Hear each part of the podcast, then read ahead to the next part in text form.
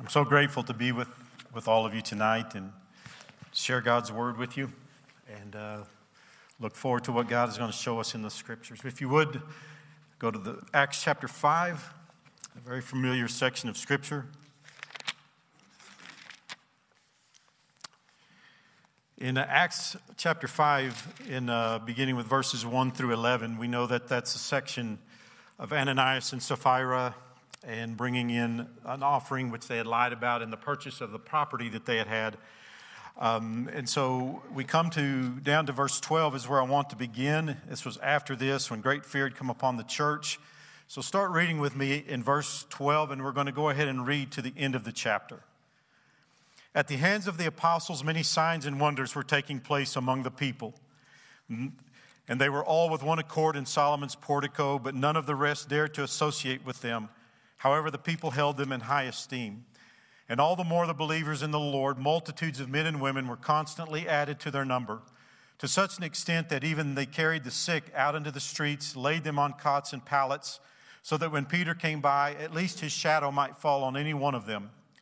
Also, the people from the cities in the vicinity of Jerusalem were coming together, bringing people who were sick or afflicted with unclean spirits, and they were all being healed.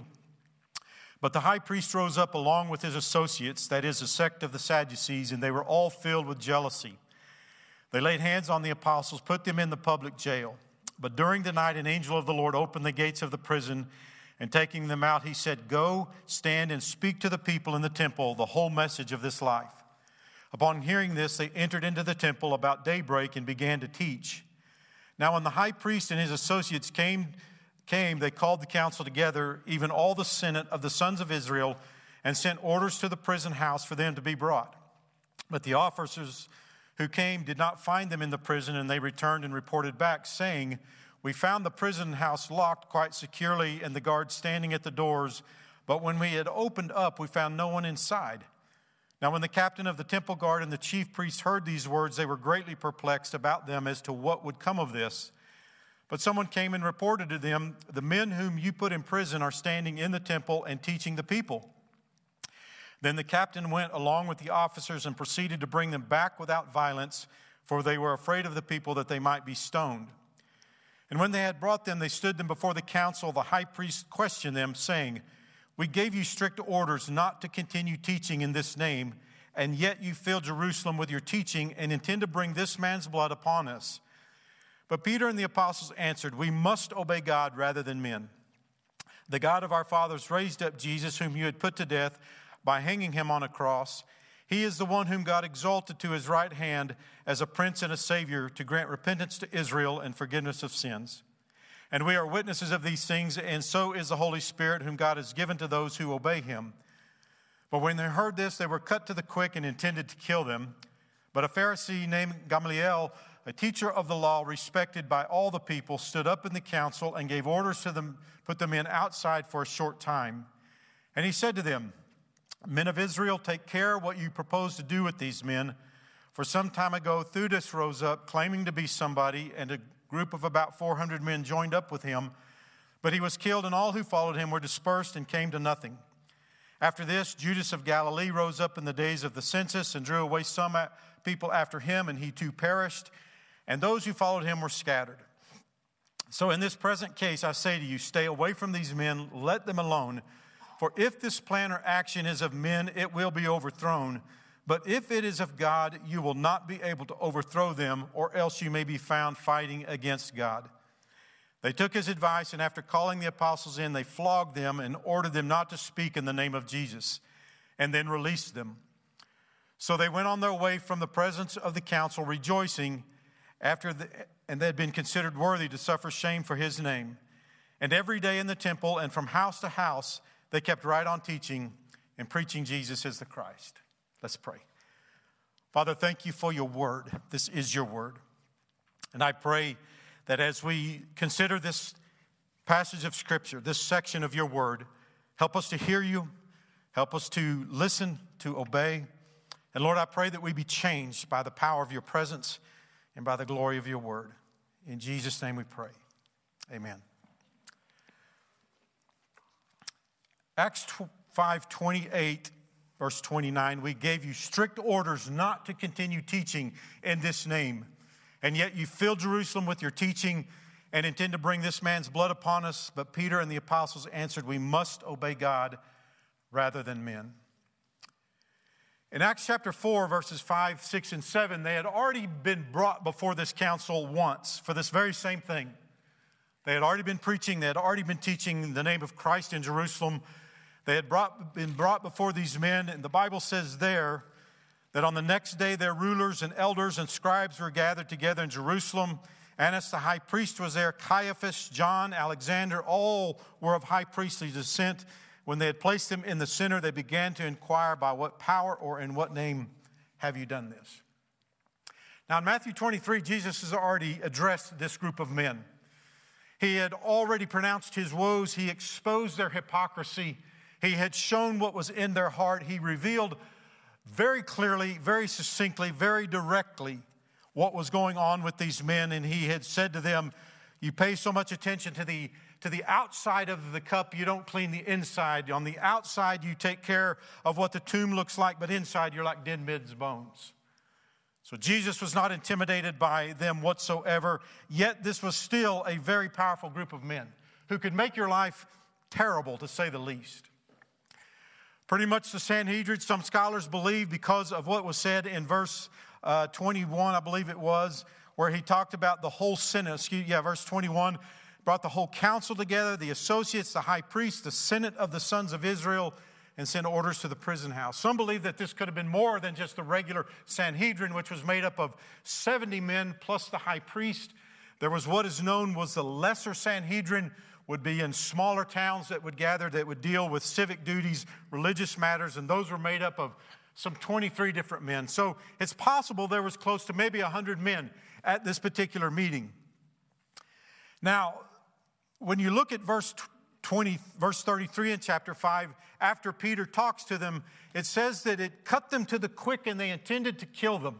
It was the very same thing that was said after Stephen preached. They were cut to the quick. In other words, they were filled with rage and they were ready to kill these men, these apostles. So it wasn't so it wasn't simply just that they could make your life difficult, it was within them that they would kill you. Now they were under Roman rule. And many believe that this authority to execute people was taken away from them.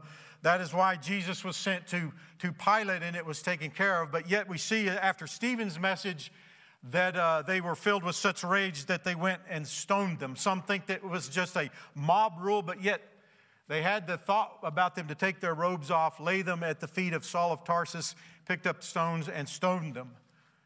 Point being, this was a group of men that they stood in the midst of these hundred men that could make life extremely difficult on them. And certainly we see at the end of it that they were flogged, so they had the power to beat these men uh, into a very painful, painful agony. So the question for all of us what is it in these men that motivates them? That inspired them to have such courage and such conviction and such confidence in the face of such adversity. To sit amongst these sages and these high priests who would walk about and had great respect from people around them in these long flowing robes, knowing that the power that these men wielded, knowing that what destruction could come in their lives to them financially, to them economically, to them socially and even physically. What was in these men, these apostles that stood in the midst of them and said, We must obey God rather than men? It is something that all of us need to take in deep inside and ask that question because we are looking at days in front of us right now that possibly we could be challenged on some of these very same things. I just finished reading a book. Uh, man by the name of Erwin Lutzer had written. It's When a Nation Forgets God Seven Lessons We Must Learn from Nazi Germany.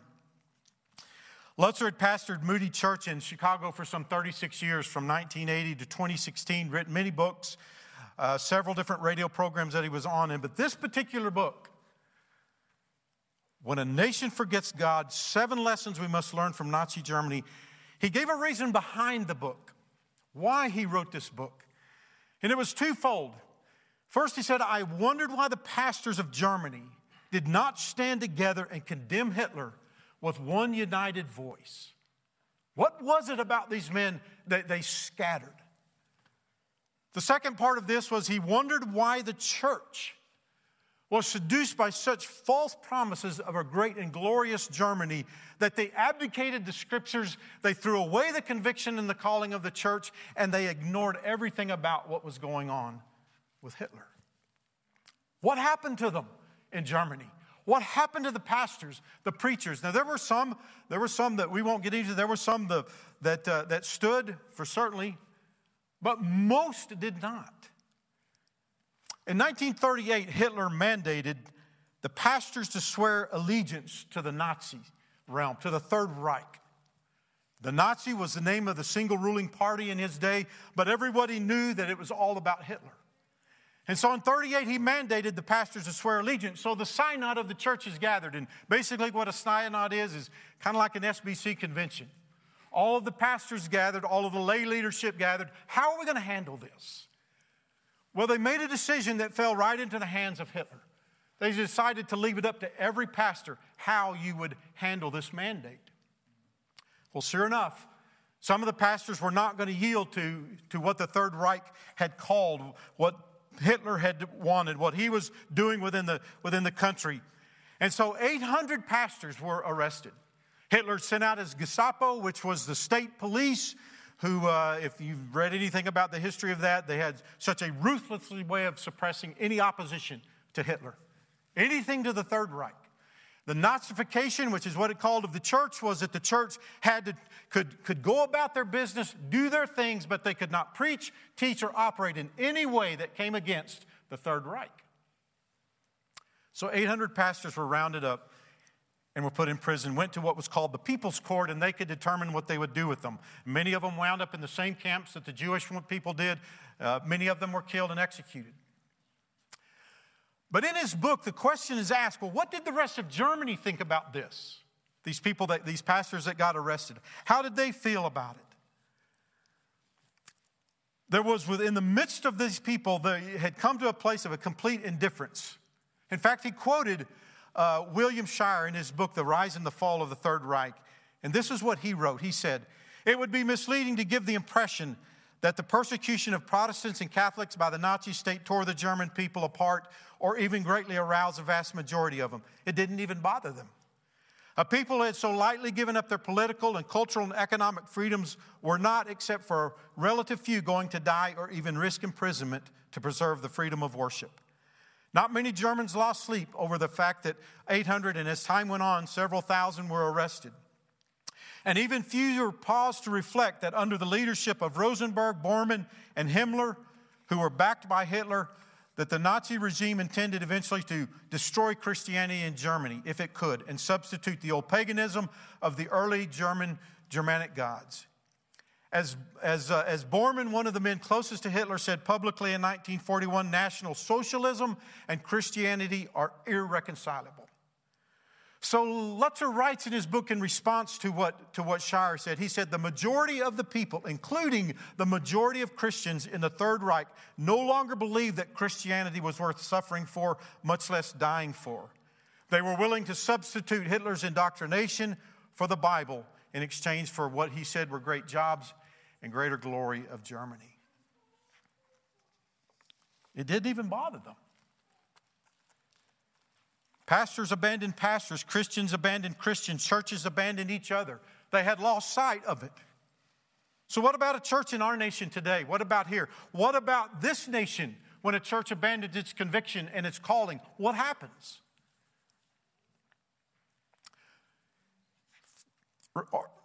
Albert Mohler wrote a book called The Gathering Storm, and in it there's a couple of articles. I want to share a couple of with you, and I've got I've got to hurry with this. There's so much I want to share with you, but it's so critical that I get this to you because these two men I'm going to share these articles about. It isn't anything in particular about them, but it's about what they are saying that is infecting the church today within this country, that is going to leave this country in a very difficult straits. Let me begin by one of them. In 2018, an article appeared in the USA Today by Baptist minister and lawyer Oliver Thomas with the headline American churches must reject literalism and admit we got it wrong on gay people. The article begins with a provocative statement Churches will continue to hemorrhage members until we face the truth. Being a faithful Christian does not mean accepting everything the Bible teaches.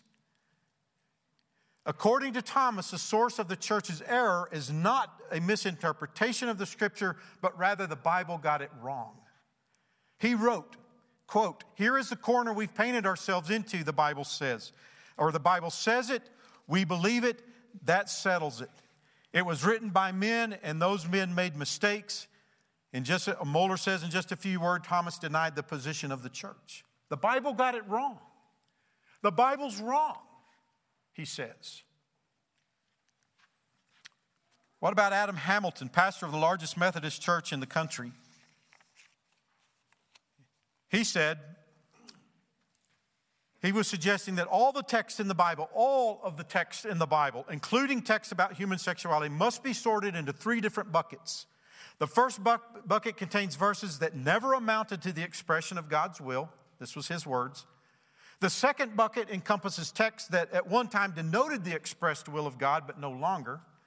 And the last bucket holds texts that are the true expressions of God's will and always will be. Mohler responded Hamilton has repeatedly denied the inerrancy of the scriptures, but he went further and argued that human beings are to decide which biblical texts are or ever have been God's word. The audacity of applying human reason to jettison verses as never expressing the will of God is arrogance to the higher order. Confusion begets confusion, capitulation begets capitulation. The Bible says in Isaiah 55, 8 and 9, For my thoughts are not your thoughts, nor are your ways my ways, declares the Lord. For as the heavens are higher than the earth, so are my ways higher than your ways, and my thoughts than your thoughts. What are these two men saying? What is so clear here? What is that that is permeating throughout the congregations, permeating throughout our One, number one, the Bible's wrong. The Bible's not getting it right anymore culturally and socially within the United States of America. It doesn't step up to where we are as a nation, eh, where we are contemporary, where we are in our social thought, in our social paradigm. So if the Bible's wrong, it's no longer authoritative, it's unnecessary, it's not applicable. It's merely a literary work. It has merely got some things, some good, some good uh, principles, maybe some good things by life that we could live by, but the Bible's wrong. And so, as a nation, when the church says the Bible's wrong, then what begins to happen? Humanity then, as what Hamilton said, determines its own truth. Humanity determines what is law, what is applicable to its society. No longer is it fall under, under the, the authority of the scriptures and that there is a God. Now we determine what it is. Therefore, we are no longer responsible to any higher being. We establish it ourselves. So when the church helps a nation to see this, then what begins to happen? Well, the church now becomes irrelevant. It becomes inconsequential. And that's exactly what happened in Germany. Hitler had got the church where it was no longer important and it was irrelevant. And Germany went and did whatever Germany wanted to do, which ultimately leaves a nation to its own undoing, chaos, and collapse. It will always happen. So when you have men of God standing, or lose that term very loosely, the Bible is wrong and you and I get to make it say what we want it to say. And we say this in social media. People go online. You may have a thousand in your church, but you've got 10,000 listening out in the culture. What happens? So we come back to our question What was it in these men that they stood in the midst of these, these leaders in the community, these 70 to 100 elders and high priests? Who could have done things to them physically, which they eventually do, which Stephen did. Where was the conviction and the confidence? And that's what we've got to have in the church today. If we keep stepping back and stepping back and stepping back, then there'll be nothing. We will become irrelevant. We will become inconsequential. I want to give to you a couple of things I believe. First was an undeterred conviction. We have told you to stop preaching in this name. We have told you to stop teaching in this name. You bring his blood upon our heads. This is what's coming from the high priest, from the elders, and Peter and John, and I believe there was more than just the two there. We must obey God. First, there's a compulsory imperative. A compulsory imperative. There is a required, mandatory, obligatory imperative of obedience to God. We submit to God's authority.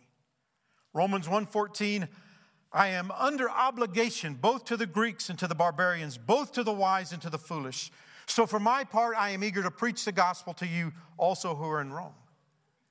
1 Corinthians 9:16 For if I preach the gospel I have nothing to boast of for I am under compulsion for woe is me if I do not preach the gospel.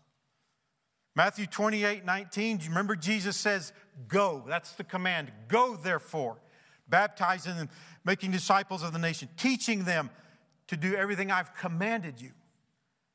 In John 21, verse 22, when Jesus and Peter are walking on the shore, and Jesus is talking to him about the future of Peter, and Peter looks to Jesus and says, What about him? Talking of John, Jesus says to him, If I want him to reign until I come back, or remain until I come back, what is that to you? You follow me.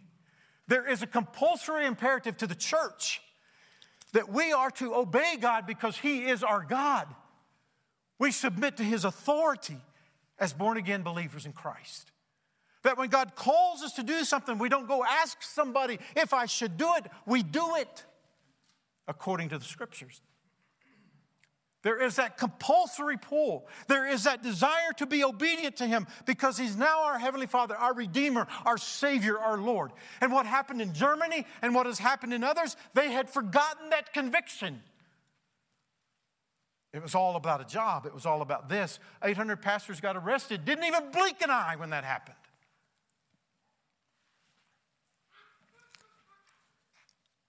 We could stop right there, but if we stopped right there with a compulsory imperative, how do you explain verse 41 and verse 42? How do you explain that? The Bible says they went on the way from the presence. Scripture says that they were flogged. They went on their way from the presence of the council, rejoicing that they had been considered worthy to suffer shame for his name. The word rejoicing comes from a, a Greek verb in other words, the Bible is not talking about they rejoiced in their heart and they rejoiced in their mind. It's a verb, it's an active ex- expression of joy. It was a, a salutation. They walked out praising God loudly where the crowd could hear them. Wow. They had just gotten beaten.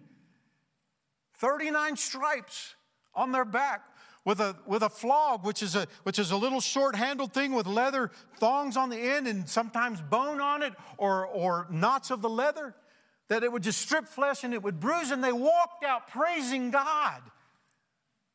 How do you explain that? I believe there was a compelling imperative. Not just the compulsion, not just the submitting to God's authority, but there was this irresistible, forceful, they were captivated by their love for Christ. They were stirred and they were on fire inside. It was the presence of the Lord within them. In Philippians, the Bible says, Whatever things were gained to me, those things I've counted as loss for the sake of Christ. More than that, I count all things to be lost in view of the surpassing value of knowing Christ Jesus my Lord, for whom I've suffered the loss of all things and count them but rubbish, so that I may gain Christ. Philippians 1:21, for me to live is Christ and to die is gain.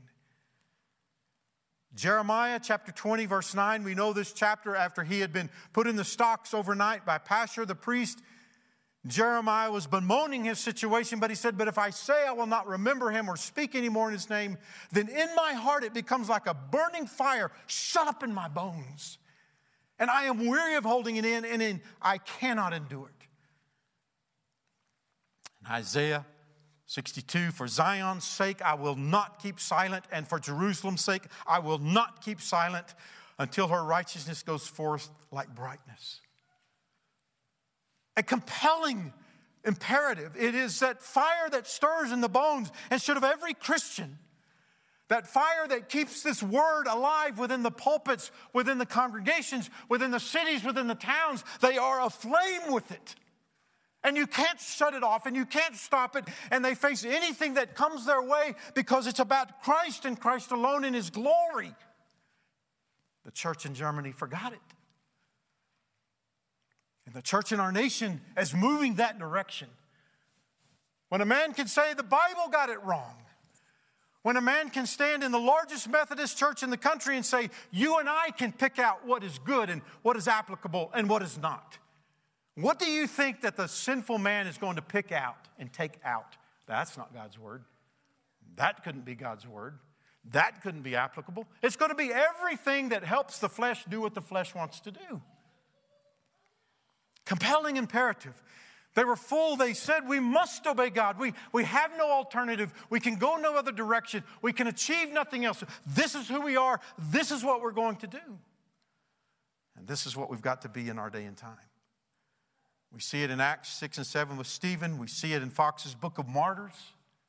All throughout history, we see these times when Christian, God's people stood. So there wasn't just an undeterred conviction, but there was an unflinching clarity with these men. Not only were they compelled, not only were they driven, not only was that imperative alive in them, but they were clearly seeing things now. We must obey God rather than men. The term rather than, it means to a greater degree, to much more than, far more, not only in scope, but in significance and objective. It wasn't just a mere transition. Well, I think we're going to obey God instead of, instead of y'all. No, this was something to them that was off the charts. We must obey God rather than you. In Luke 18, verse 39, there's a phrase here that it kind of explains this even more. Those who led the way, this is speaking of Bartimaeus, were sternly telling him to be quiet, but he kept crying all the more. Same meaning, same Greek word meaning. All the more, Son of David, have mercy on me. It was all the more. In other words, we must obey God far more than we could ever consider obeying what you are telling us right now in this group. They had a clarity of priority. In Acts chapter 5, verse 42, what does the scripture says? They kept right on teaching and preaching Christ, Jesus is the Christ. I like the way the King James put it. It says, they ceased not. They had just been beaten.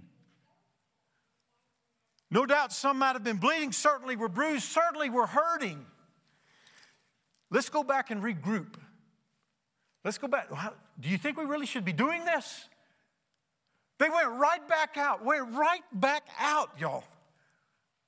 They didn't have a meeting, they didn't have a discussion, they didn't get together and say, Can we figure out a better way to do this? They went right out because why? They were obeying God. They went right back out teaching. But they had a clarity of purpose. In Acts 4:12 in Peter's message, he says there is salvation in no one else, for there is no other name under heaven by which men must be saved. You know, the Bible is a very transformative book. When we read it, when we study it, when we pray over it, when you weep over it, when you, when you are rejoicing over it, it changes you, man, and it changes a woman. It transforms a church. The scales come off, you can see clearly. Your faith it becomes alive. Your hope and belief becomes real and tangible. You see the meat of who you are. You realize heaven is not just a theory or a thought, but it's reality.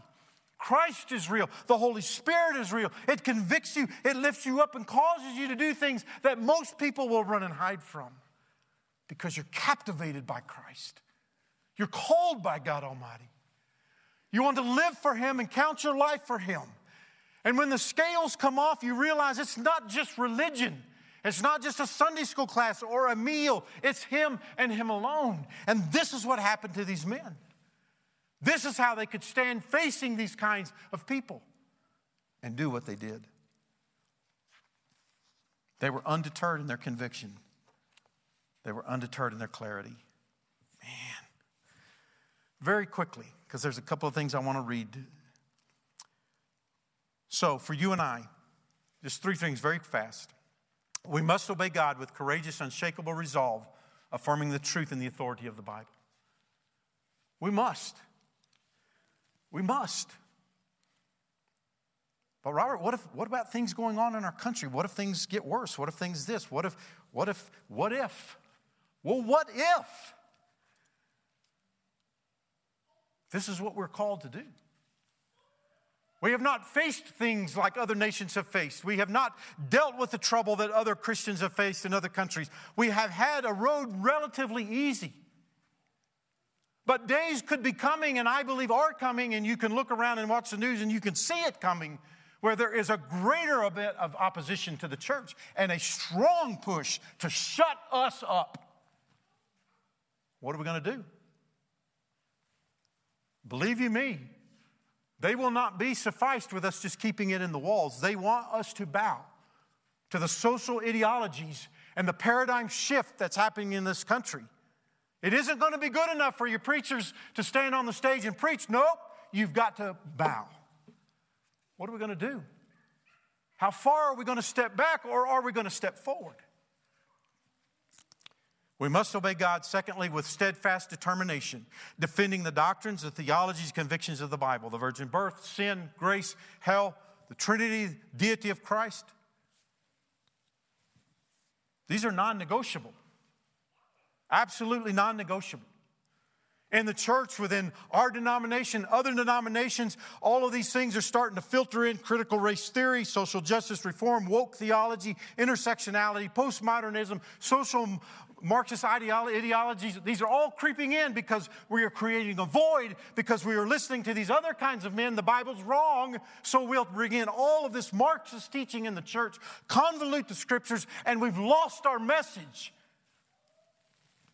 And we are accountable for that. We have to defend the doctrines and stand firm. But what if they don't like me?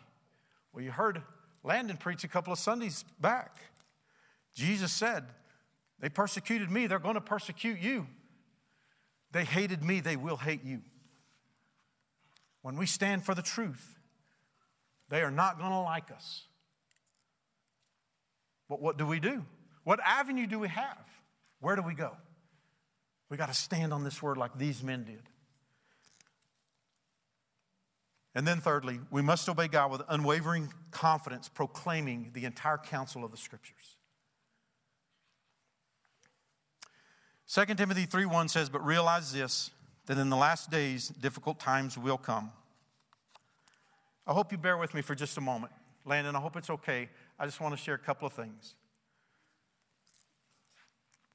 Just a week and a half ago, I read, well, I read this article yesterday, but a week and a half ago, the Human Rights Campaign, the largest advocacy group and political lobby for the LGBT, uh, have made a statement. They're going to petition, if Joe Biden gets sworn in, they're going to petition his administration to immediately remove all accreditation from every Christian school in the entire country unless they do what? Provide policy that will prevent sexual orientation and gender identity discrimination. Every single Christian school. And the article singled out Christian school. That's already on their agenda. First thing they're going to do, as soon as he's sworn in, that's the first thing they're going to do to remove the accreditation from every Christian school. Let me read to you one other thing.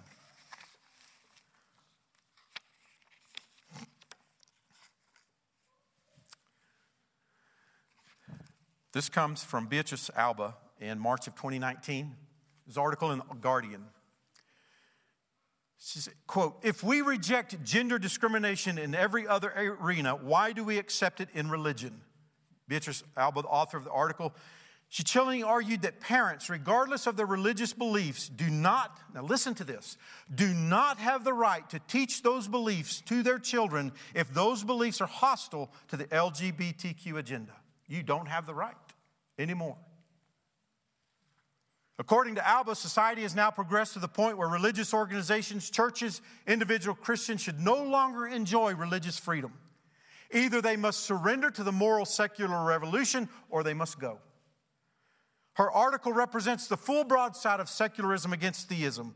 A secular society will not tolerate any individual, institution, church, or denomination until it fully surrenders to a secular worldview. It is at our doorstep. You are not allowed as a parent, according to them, to teach your kids that if it flies in the face of this. If they're coming after the schools, they will come after the church.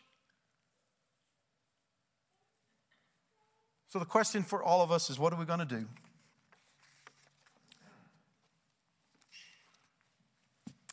One final thing, and I'm finished. I read this out of, again, this is out of uh, Erwin uh, Lutzer's book. And when I read this, it troubled me very much. Bothered me for several days, still does. In fact, that night after I read this in this book, it, I, I had a hard time getting to sleep because it brought a lot of questions into my own mind. In, him, in his writing of this book, he assembled obviously a lot of literature, uh, a lot of history about writing, putting this book together. And there's one particular thing in here, this eyewitness account from a German Christian. Let me share this with you what this man said. He said, I lived in Germany during the Nazi Holocaust. I considered myself a Christian.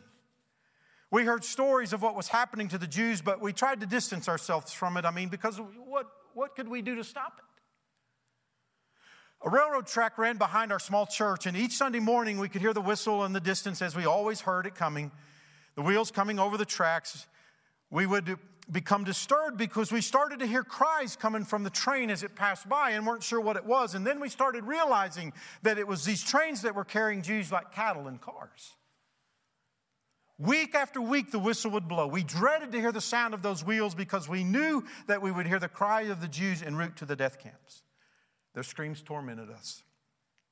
We knew the time the train was coming, and when we heard the whistle blow, we just began to sing our hymns. By the time, the train came past our church, we were singing at the top of our voices. If we heard the screams, we would just get louder and louder so that we would not hear them anymore. Years have passed, and no one talks about it anymore. But I still hear that train whistle in my sleep. God, forgive me. Forgive all of us who called ourselves Christians and yet did nothing to intervene. Well, that troubled me. This is where we find ourselves, beloved. We are in a time that we all need to get our stuff in order. Where do we stand? Where is our courage? Where is our conviction? Would you pray with me?